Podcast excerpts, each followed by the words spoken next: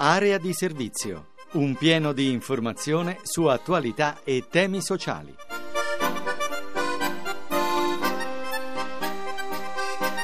Una buona giornata a tutti da Francesco Ventimiglia e bentornati all'appuntamento con Area di Servizio, lo spazio dedicato al sociale, occupazione, disabilità, immigrazione. E come al solito cominciamo con il lavoro.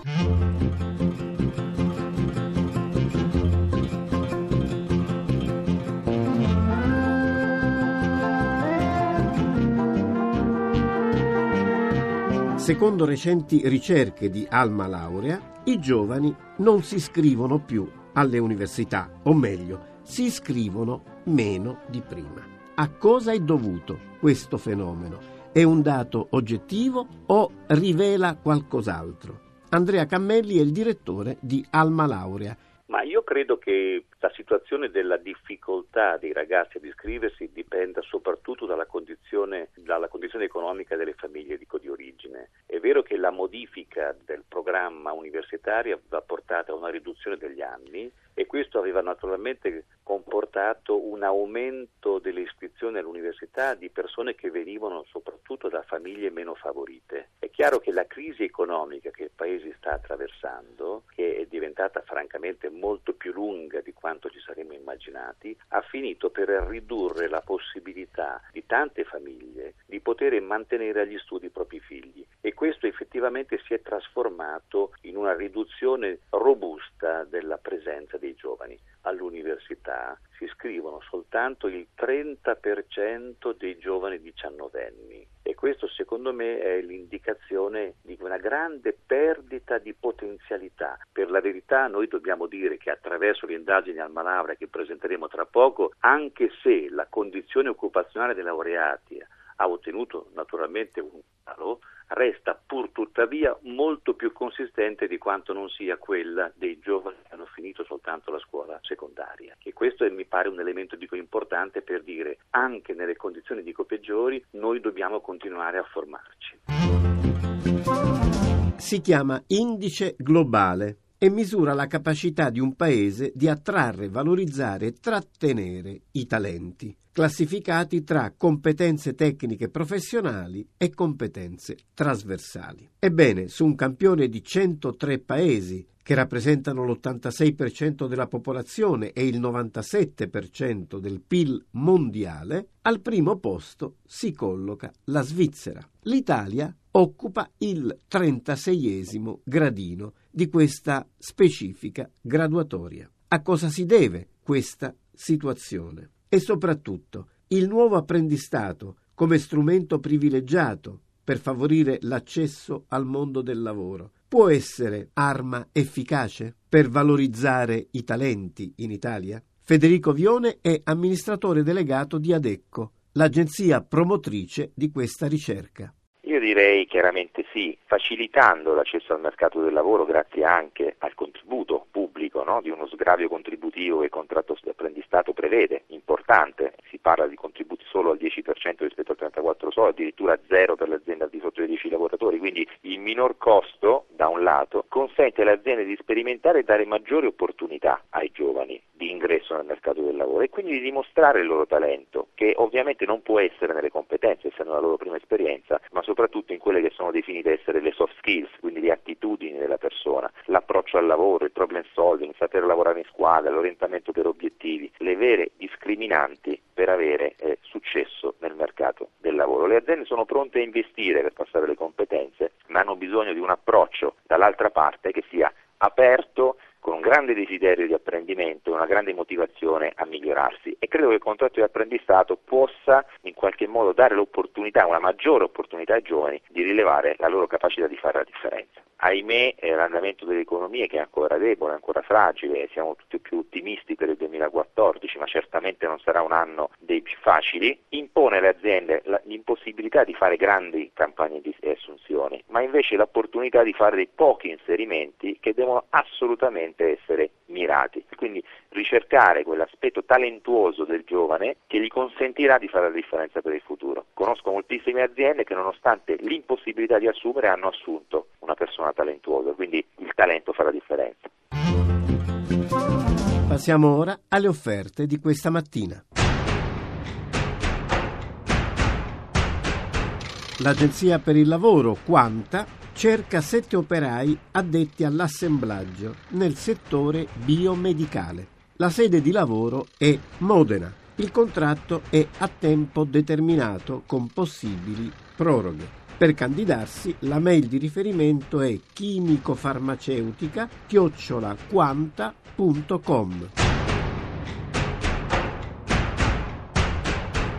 Sinergie cerca 30 neolaureati in ingegneria meccanica, elettronica o gestionale per aziende nei settori automotoristico, manutenzione industriale e produzione di componenti elettronici.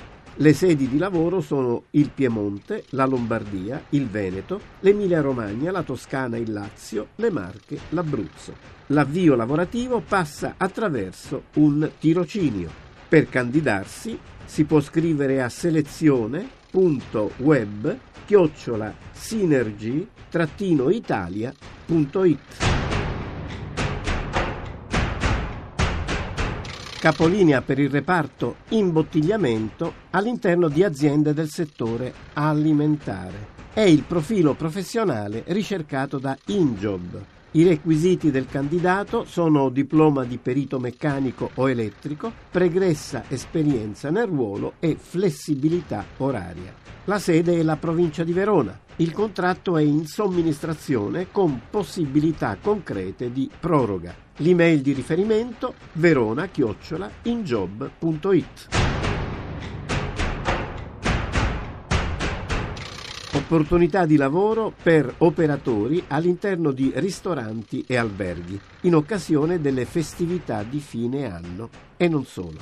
Giacomo Molucchi dell'ufficio stampa dell'Agenzia per il Lavoro. Umana per strutture alberghiere e della ristorazione del Trentino e dell'Alto Adige sta cercando 10 persone, in particolare chef de rang, camerieri, pasticceri ed estetiste si richiede la conoscenza della lingua tedesca ed esperienza nella mansione. A Venezia e a Mestre, per apertura di nuovi ristoranti, stiamo inoltre cercando camerieri, barman e addetti al banco gastronomia. Si richiede esperienza nella ristorazione. Chi fosse interessato può candidarsi attraverso il nostro sito internet www.umana.it. Per finire il nostro consueto appuntamento con l'angolo delle buone notizie, quelle attività, quelle imprese, quei percorsi avviati da giovani in grado di dare voce a una generazione non proprio fortunata. La buona notizia di oggi proviene dal palcoscenico, lì dove musica e teatro si fondono e danno vita a una delle massime espressioni artistiche italiane, il melodramma.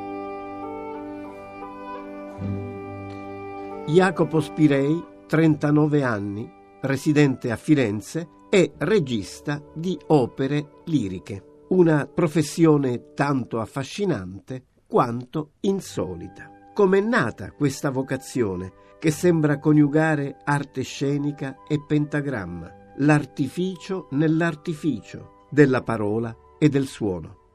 Arrivato alla, alla, musica, alla lirica per caso, in realtà seguivo il rock, il cinema, avevo un mondo completamente diverso, poi per casi vari, parlando inglese, mi è capitato di lavorare su un'opera lirica, conoscevo musica classica ovviamente da prima, ma eh, l'approccio con la musica lirica è venuto attraverso questo lavoro ovviamente gratis che mi ha aperto un mondo. Di lì ho cominciato a, a studiare, a esplorarlo, a documentarmi e a entrare in contatto in realtà anche extra italiane che poi mi ha portato in Inghilterra a lavorare sempre da assistente volontario e via via diciamo in giro per il mondo fino a diventare regista d'opera, detto diciamo in, in brevissime parole.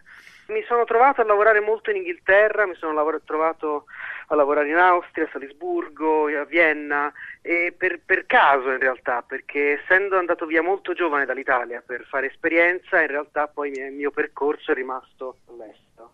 In Italia ho avuto una serie di esperienze, recentemente sono stato a Sassari per un Così fan tutte che ha debuttato adesso a metà novembre e ho fatto un'altra serie di, di spettacoli qualche anno fa, adesso è un po' di tempo che mancavo. La differenza fra l'Italia e l'estero al momento è che all'estero c'è lavoro mentre in Italia ce n'è molto meno. È diventata una differenza culturale, nel senso che all'estero l'opera ha ancora grande valore, ha molto interesse, in Italia è rimasta molto un una forma d'arte d'elite, di categorie insomma, molto specifiche, non è rimasta popolare, mentre all'estero ancora lo è.